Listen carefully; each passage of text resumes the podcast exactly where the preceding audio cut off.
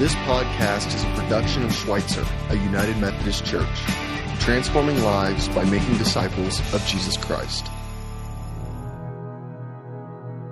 So the Word became human and made his home among us. He was full of unfailing love and faithfulness, and we have seen his glory, the glory of the Father's one and only Son. John testified about him when he shouted to the crowds, This is the one I was talking about when I said, Someone is coming after me who is far greater than I am, for he existed long before me. From his abundance, we have all received one gracious blessing after another. For the law was given through Moses, but God's unfailing love and faithfulness came through Jesus Christ. No one has ever seen God, but the unique one, who is himself God, is near to the Father's heart. He has revealed God to us.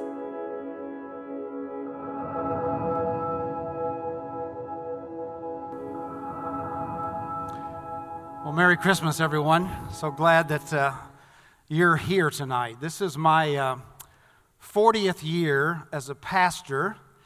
I'm Pastor Bob Casady. This is my 17th year at Schweitzer, and this never gets old. Uh, this is wonderful. I can't imagine being anywhere but in church on Christmas Eve. And so it's my joy, it's my privilege to share the good news of Jesus Christ with you tonight. I want to start out, oddly enough, by sharing with you the worst moment of this past year for me. I had just been to Bambino's, nice lunch with a friend. It was a beautiful September day. And I was pulling out the side street turning right, going south on National, when I heard this thud on my bumper. And then I saw this bicycle wheel in my windshield. Well, not in it, just in front of it.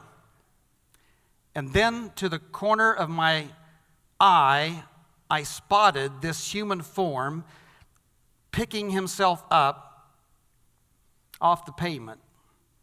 And the awful reality hit me that I had hit a biker. I lowered my window. I yelled out, Hey, man, are you all right? And he said, No, get out of the car. I looked up and the back rear view mirror told me that uh, there was a big pickup truck behind me. And so I had no choice but to drive around the block. And as I'm driving around the block, I'm praying. I'm praying the prayer that's one of the best prayers you can ever pray Help! God, help! God, help this situation. Help this biker to be okay. Help me to do right in this situation. It's amazing the the, the million thoughts can race through your mind in just a moment in a crisis like that. And then the thought hits me this guy is half my age and he's in mighty fine shape. Maybe it's okay if he limps just a little bit, you know? No, but when I come to the scene, he's on a cell phone, he gets off the phone, I, I walk up to him, I say, Man, I am sorry. I am so sorry. Are you all right? And by this time, the adrenaline that naturally had just flooded his system is, is going down. And he assures me he's fine. And then he tells me, You need to be more careful. This is not a bike friendly town. And I agreed with him. And then as we're talking, we, we talk about the bicycle. It's the back wheel's a little wobbly. I reach in my wallet. Rarely do I care hardly any money. Don't hit me up tonight. I, don't, I have nothing on me, really. But, but, but I had just been to the bank. I was going on a trip. I pulled out a 50. I gave it to him. He was grateful. And then we just began to see each other as human beings. I saw this young man, backpack on, obviously going to college, trying to make it in this world. And uh, he asked me if I'd been to Bambinos. And in that human exchange, God showed up in a powerful way. Uh, he said to me, Be careful out there driving, and uh, I'll be more careful too. And then he said something really remarkable to me. He said, I'm sorry that I added so much stress to your day. And I said, Man, I'm sorry that I created this stress in your life. And so as we part company, there's some thoughts that hit me as I drive out of that place. Number one, thank you, God, that this guy wasn't hurt. Number two, I am going to be more cautious in looking out after bikers and for bikers in this town. And number three, it gave me a really appreciation for how easily we can be injured and the weight that some people carry in this life because they accidentally hurt another human being. Now, I remember all the incidents and pretty much verbatim that conversation because I think God really did show up. I mean, it was a moment that's frozen in time. It changed me, it affected me, and it impressed upon me the importance of calling on God in our worst moments, in all moments, believing that God really does show up and that God is available to us. And the good news that John tells us about in the gospel is, and the Word became flesh and dwelt among us. And we've seen his glory, the glory of the only Son of God, full, full of grace and truth. And I love the way Gene Peterson adds in the message that the Word became flesh and blood and moved into the neighborhood. And friends, that's my sense of what God wants to do, has always wanted to do, is move into our neighborhood Jesus Christ, true God of true God, moved into the neighborhood, moved into this world, and he continues to want to move into this world. God has always wanted to be at the center of things. This is the way it was in the Garden of Paradise, where God is in the midst of the garden. For Adam and Eve, it's the way the Bible ends, where God is in the midst of the garden on the throne of God. He pitches a tent in the wilderness to lead the Israelite people through. God has always wanted to be in our middle, the, in the midst. The question is do we really want God to be in our neighborhood? Susan and I were watching the Animal Kingdom um, last week, and we came across a varmint, Tasmanian devils. I had never known that these creatures existed. They used to exist in Australia, if we could have that video running, and they killed each other off. They only exist now in Tasmania itself. And because they're always tearing into each other and ripping into each other, the cancer and the toxicity that's in their system goes through every other animal they bite, and literally they are killing themselves off. And as we look at this image, I think about how that conversation could have gone with my biker friend and I. Or I think about how conversations often go in this world. Or I think about the reality that in this world, whether it's an uh, whether it's an Iraqi truck bombarding into France or Germany, whether it's a little boy down in Arkansas that's shot to death because of road rage or because of our political process or because of the way in which life seems to work so often. It seems to me that we need Jesus Christ to move into our neighborhood, to move into our homes, to move into our family life, to move into our community, to move into our nation, and to move into our world more than we have ever needed Him before. And God is quite willing, God is quite willing to move into our neighborhood. And what it means is for me is that I have to do my own soul work. I have to stop looking at you and I got to stop start looking into my soul and my spirit. And I really think Gandhi said it well years ago when he said that if you love peace, then hate injustice, hate tyranny, hate greed, but hate these things inside yourself, not in another. And so, what I want to do is to invite all of us tonight as we celebrate the birth of Jesus is to do our soul work. God wants to move in our neighborhood. Jesus wants to move in, but just like in the gospel, you know what? Sometimes Jesus moved into some countries and places, and they asked him to leave town because Jesus messes with things. Jesus changes things. Sometimes I don't always want Jesus because Jesus is going to change me. I want him when it's convenient for me. But, but he's quite willing to come and change things and bring his hope to the world if you and I are willing.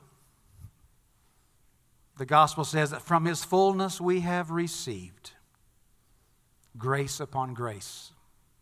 I love that. Grace upon grace. The law came through Moses, but grace and truth came through Jesus Christ. And Eugene Peterson in the message says that we got the basics through Moses. You see, we need the basics. We need someone to lay down the law. We need to have a sense of rules and laws and order. We, we need to know the sense of what's right and wrong. We know and we need to know the Ten Commandments are still universally, morally, a staple for all people, in all cultures, in all times. We need this. But we also know that we need grace we need truth. We need it personified, and it comes to us magnificently and wonderfully, completely in Jesus Christ. And so, as a church tonight, um, if you're not a part of a congregation actively, you're invited here. But, but there's just really kind of two things I call us to.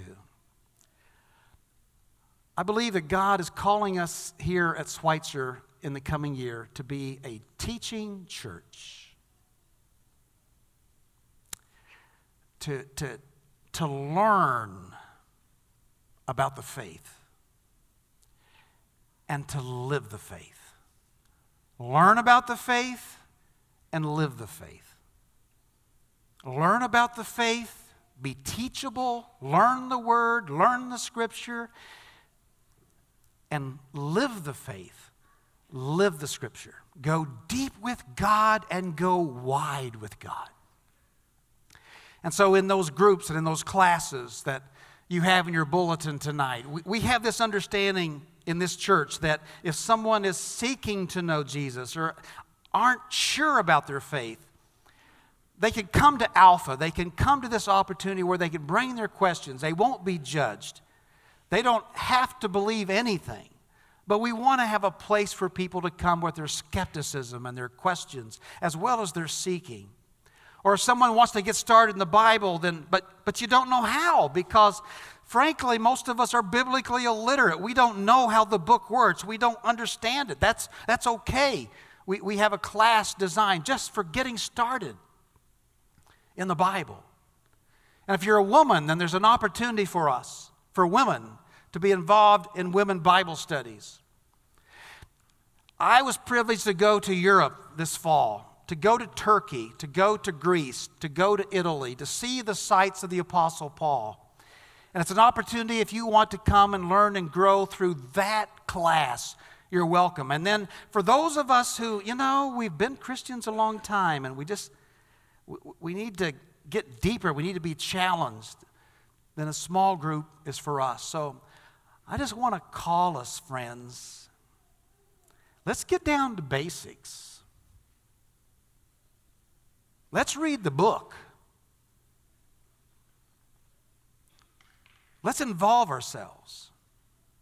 Let's grow as followers and disciples of Jesus Christ. And as we're growing and the Word gets inside of us, let's live out this Word. And so, in our outreach ministries that's listed there, we are a church that is not about doing for people. We are a church that's about doing with people. And it's been my privilege to be the pastor here for 16 and a half years, and the first 10 years were good. But since then, it's been something special. Because what I think God is doing is, I think Jesus has been moving in this church and moving in the neighborhood through us. And it started with the food pantry. And then it started with church at the center in a, in a, in a demographic that this community has got to reach out for. And it started then with Jobs for Life, where people can learn how to get job skills and work. It, increased through the ministries that we're doing in a variety of ways in Pittman School. We want to bless this elementary school just blocks from us. It, it, it was added to through the neighborhood garden where we have plots of ground and neighbors come and be neighbors and grow plants and vegetables and relationships, and a life change plan where people can sit down with mentors and get relationships and skills. Many of people coming out of addiction or prison, and a coach house for women who are homeless and faith and finance to help people who are the working poor up to the middle class get up on their feet and to be able to make it in this world. And God is all over this. Jesus Christ is all over this. Because Jesus is moving in the neighborhood. And so I invite you I invite you tonight to live out your discipleship wherever you are and whoever you are. But if you're in this community and you're looking for a church, I invite you to get in the Word, get down into the basics. And I invite you to join the hundreds of people who are doing the faith in real, tangible ways, bringing people the hope of Jesus Christ. I want to tell you the story of Rachel Collins. Rachel Collins is one of those persons that graduated with from Jobs for Life. And she's had her roadblocks and she's had her obstacles. But she made it. And she's employed. And she's gone to Church of the Center and she's gone and become involved in all the, some of these other different ministries because this is a very holistic approach to what we're doing here. And she came up to one of the pastors recently. She said, I want to be baptized the first day of the new year because I need a fresh start. And so, Rachel, who's been making that fresh start all year long, is going to be baptized on January 1st, 2017. Friends, I don't know who you are tonight necessarily. I know many of you. But we all need fresh starts. We all need, new beginnings. If you're a person tonight that has kind of lost your way, I invite you to the prayer room following the service, and there'll be people that will pray with you. I, I invite anyone present who's never come to receive Jesus as your Lord and Savior to go to the prayer room and to be able to receive this new life. And I invite all of us to look in your own life, in your own heart, in your own spirit, in the events and the circumstances of this past year, and consider how God is becoming flesh and wants to live and dwell richly and fully with you. How God wants to take you places that you never thought you could go. I want to invite you to step out and to move forward with God in this new year. In a moment, I'm going to invite you to receive the sacrament of Holy Communion. I'll ask my brothers, my pastors, Jim and Jason, to come. This is an invitation for all of us to receive Christ afresh tonight. We believe as United Methodists that this is a table that's open to everyone. Everyone that examines your heart tonight and wants to receive the gift of bread and cup, this is for you. We believe that the presence of Christ is real in these elements of bread and wine. And we believe that God's grace and His fullness is poured out for you, for everyone tonight. In a moment, you'll be invited up to come and directed by the ushers. You can receive the element by intinction. If you prefer gluten free, that's available at that table. But you're invited tonight in a time of worship, in the time of, of adoration of the Christ, in a time of opening yourself new to God, to let God become real to you tonight in these moments as we celebrate the birth of Jesus. Will you pray with me? Lord, we do not come to this, your table, trusting in our own righteousness, in our own goodness, our own mercies, but in your mercy and your goodness and your great love. We come kneeling as the shepherds did in the manger, adoring the baby, and we come kneeling before your cross, grateful for the great sacrifice.